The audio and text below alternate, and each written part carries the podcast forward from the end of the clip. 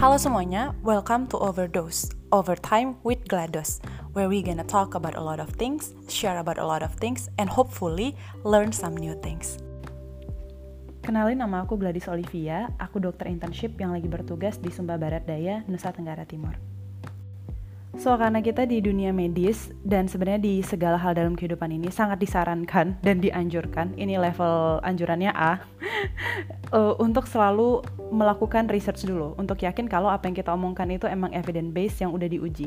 Jadi before I came up with this episode, I make sure I did my own research. Jadi nanti beberapa sumber yang aku jadikan bahan bacaan aku bakal buat di situ untuk yang denger atau yang mau tahu lebih dalam itu bisa baca. Kalau misalnya nanti ada yang mau diskusi atau mau koreksi atau mau apa, I'm so open for it. Mau dari PC.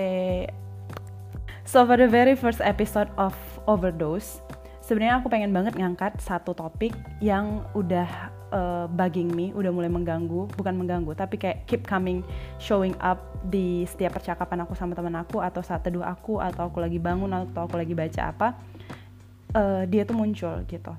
Itu tentang self-awareness. Jadi sebelum kayak aku mau cerita tentang yang jadi pendorongnya, kita cerita dulu dari definisinya ya. Ini mulai agak kayak tutorial waktu kita masih di preklinik buat yang anak-anak kedokteran atau yang dunia kesehatan. Jadi pertama kita bahas tentang definisi dulu. Jadi kalau misalnya dalam bahasa Indonesia, awareness itu kan kesadaran. Tapi ada satu lagi juga yang kita biasanya gunakan untuk sebut kesadaran, tapi bahasa Inggrisnya nggak awareness, yaitu consciousness. Sebenarnya consciousness and awareness itu beda. Dimana kalau misalnya dia consciousness itu adalah keadaan dimana kamu seorang manusia atau organisme itu mampu menerima stimulus yang datang dari luar dan memprosesnya dan memberikan respon terhadap stimulus itu. Jadi itu lebih berhubungan terhadap hal eksternal gitu, yang diproses terus diberi respon.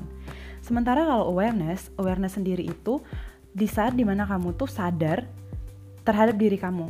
Pertama, kedua, di saat dimana diri kamu sendiri yang jadi objek pemikiran kamu. Jadi kamu yang jadi objeknya, kamu juga yang jadi subjeknya, kamu yang nanti akhirnya mengeluarkan respon terhadap diri kamu sendiri.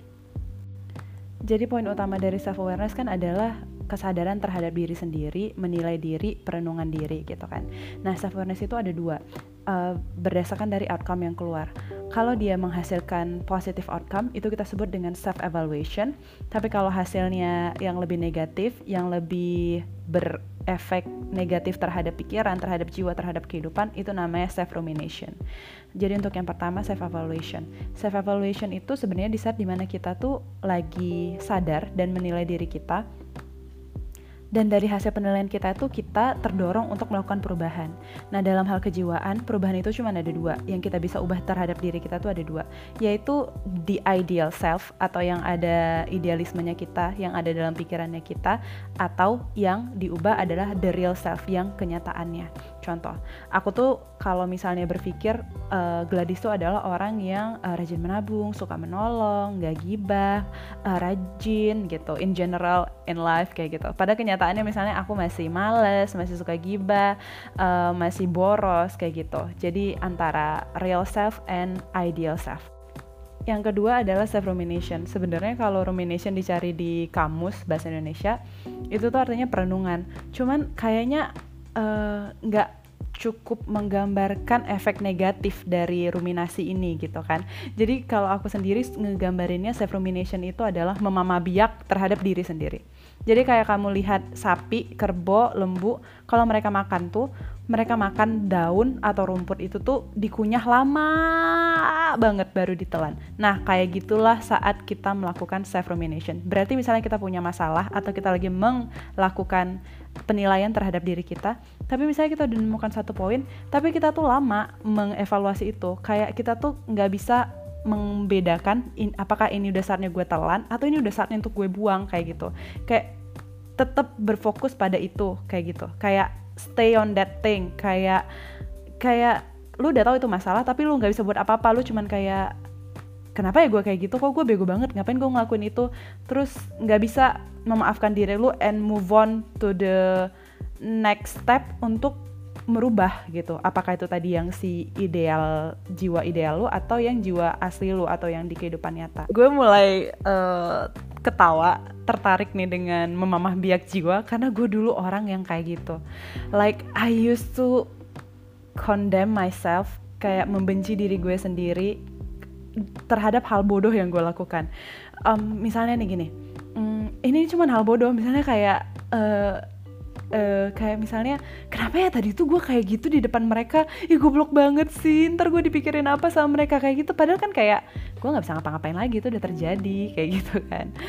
Itu tuh hal yang kecilnya. Atau yang lebih dalam dan personal, misalnya kayak kenapa ya I let that thing happen to me, terus kayak gila gue ngabisin waktu lama banget untuk mikirin itu dan gak gerak dan gak ngelakuin apa-apa dan gak bertindak kayak gitu.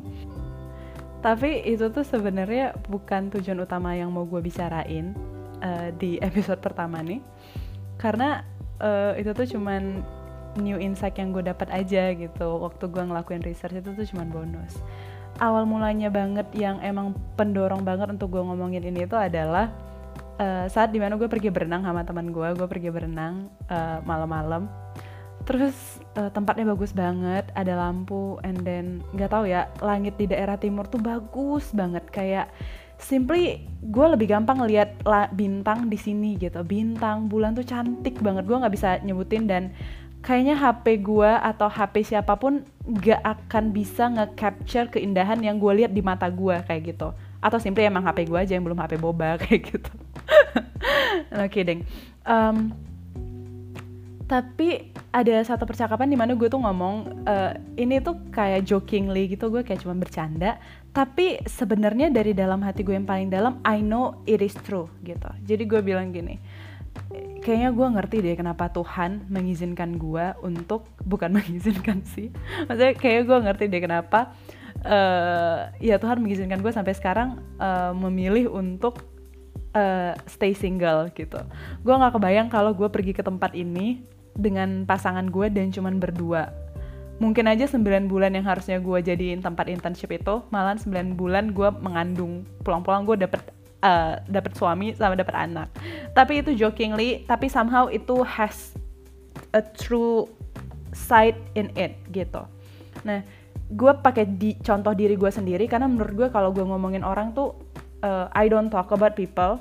And then gak ada gunanya ngomongin orang saat lu sendiri gak bisa ngevaluasi diri lu gitu. Gue ngomong itu karena bukan berarti gue kayak anjir si Gladys sangean. Enggak, bukan. I swear bukan. Bukan karena itu. Tapi karena gue udah kenal diri gue cukup dalam banget.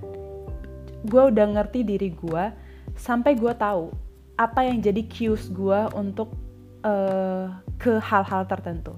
Jadi yang gue maksud dengan cues itu adalah hal-hal yang lo tahu bakal jadi pemancing atau apa ya, threshold-nya lo, batasnya lo yang bakalan menggerakkan potensial aksi. Potensial aksi ke hal-hal selanjutnya yang sebenarnya dalam hati yang paling dalam kamu tuh udah tahu itu tuh bakal lead kemana gitu, bakal ngarah kemana, bakal berakhir dengan apa. Nah, waktu gue ngelakuin riset tentang self-awareness ini, gue keinget sama saat dimana waktu SMA belajar pelajaran agama, terus waktu itu lagi bahas tentang kejadian Nabi Yusuf di rumah Potifar. Nabi Yusuf kan waktu itu adalah kayak kepala asisten rumah tangganya Potifar, dan saat itu Nabi Yusuf tuh sendirian di rumah dengan istri Potifar, dan entah gimana somehow this lady, this woman itu menginginkan Nabi Yusuf tuh secara lustfully gitu kan. Nah, yang dilakukan Nabi Yusuf pada saat itu adalah bukan stay in that place gitu loh, bukan stay, tapi melarikan diri dari posisi itu. Itu ngingetin gue waktu itu kata-kata guru gue itu bilang gini, jadi gitu, kalau Nabi Yusuf aja ngadepin satu hal yang dia tahu bakalan lead to other thing dengan berlari, what makes you think you can stand your own weakness by yourself gitu. Kayak itu yang kayak bikin gue sadar kalau kita tuh sebenarnya dalam banyak hal sering overestimate ourselves pertama, atau secondly kita tuh nggak berani untuk ngakuin ke diri kita sendiri. Contoh gini, yang paling sering jadi permasalahan, I'm speaking generally ya, dan secara data juga, tentang pornografi. Like, pornografi itu nggak cuman masalah pada kaum pria ya. Sebenarnya kalau misalnya dari data yang ada dari Amerika, 3 orang pengguna porn atau yang mengakses porn, 2 laki-laki, 1 perempuan. Nah, dari data itu sendiri ditunjukkan juga kalau misalnya dari 70% laki-laki 19-24 tahun itu pasti ngakses porn gitu, regularly every month. And then secondly, dari jumlah pekerja itu ada 20% laki-laki yang akses porn di tempat kerja, dan kalau jumlahnya di perempuan itu sekitar 13%.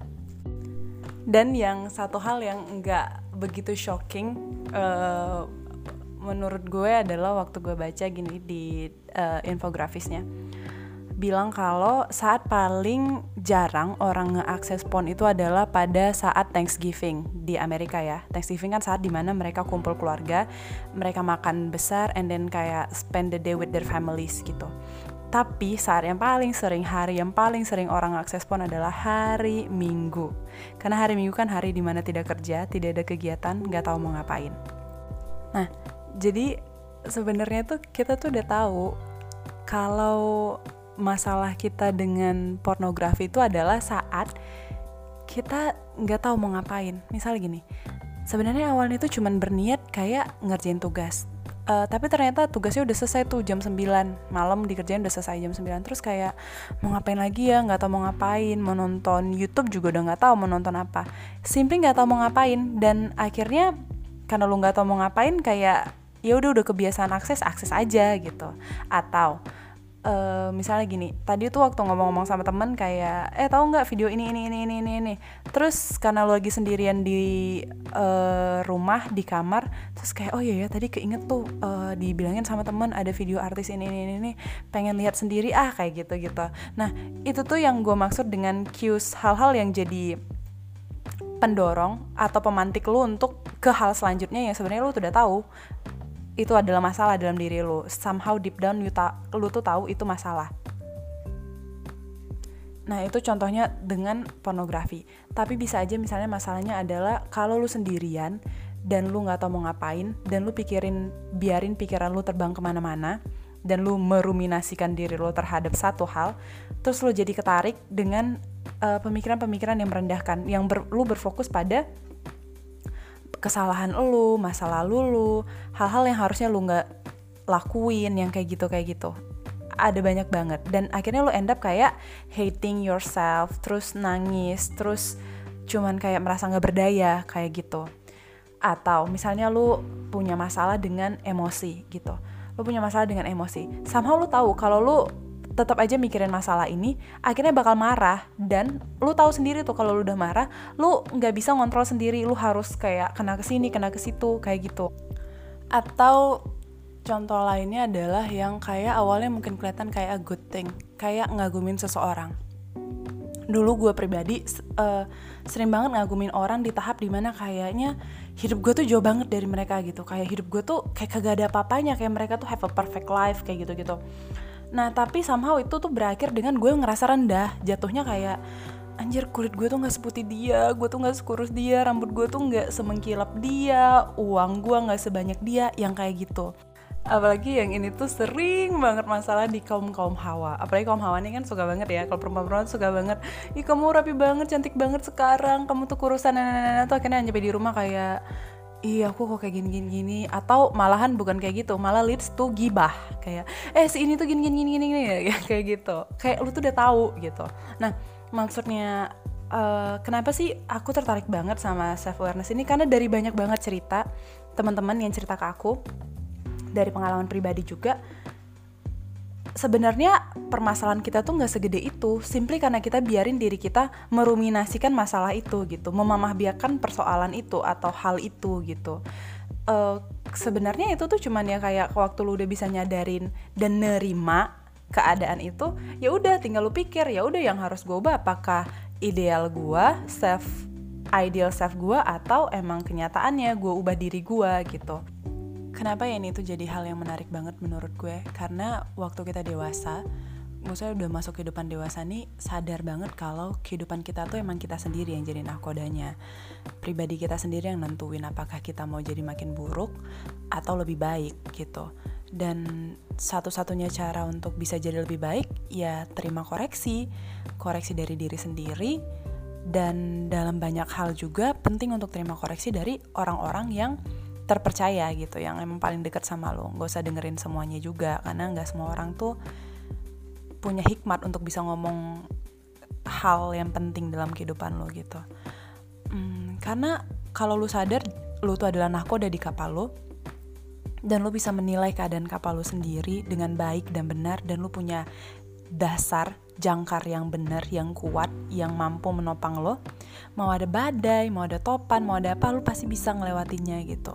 Karena lo tuh udah bisa menilai, ini gue mampu nggak kayak gitu. Dan kedua yang juga penting adalah nggak lagi saatnya itu kita jadi orang-orang yang ngerasa emang gue udah kayak gini orangnya, karena keluarga gue kayak gini, atau itu udah sifat gue. Nggak kayak gitu. Kayak ada banyak hal yang memang lo nggak bisa pilih dalam kehidupan ini. Ada banyak pengalaman hidup yang simply emang terjadi ke kita, yang mungkin memang Tuhan rencanakan untuk terjadi di lo, karena dia yakin lo yang mampu ngeliatin itu. Dan mungkin ada banyak orang yang akan terbantu dengan lo pernah ngalamin itu. Mungkin ada banyak orang yang akan terbantu dengan pengalaman itu terjadi di lu, akhirnya lu ngebantu orang dengan pengalaman yang sama, atau mendorong lu untuk buat hal yang baru untuk banyak orang kayak gitu. Tapi itu semua tuh balik ke lu gitu. Either you want to actually take a look on yourself dan evaluate dan berubah dan mengubah hal yang bisa lu ubah gitu. Atau lu cuman kayak ya udah biarin aja gitu, biarin aja gue udah tahu ini masalahnya kayak gini dan bakal selalu muncul kayak gini, ya biarin aja gitu. Somehow lu seneng dalam kedisfungsionalan itu kayak gitu.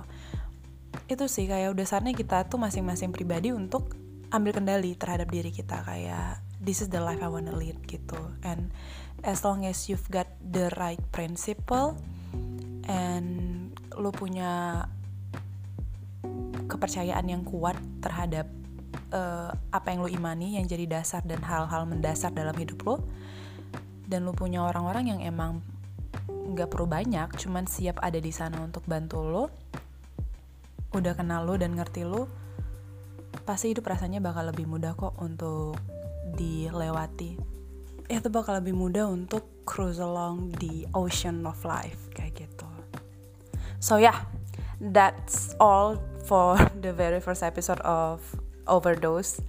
I really hope ada hal baik yang bisa dibawa pulang lah, atau di kayak oh ya ini hal yang baru buat gue kayak gitu untuk kita masing-masing. Kalau misalnya lo punya masukan buat gue, punya koreksi atau punya request pengen yang topik selanjutnya apa, gue bakal sangat dengan senang hati nerima, and hopefully bisa kalau misalnya ada request kayak gue mungkin bisa mewujudkannya gitu, tapi dengan segala keterbatasan gue dan apa adanya gue. So yeah, thank you so much for listening. Thank you for taking some of the most precious time of your day. So yeah, until the next overtime with me. Stay safe, stay healthy, and keep believing in life. That's all. Thank you everyone. Bye.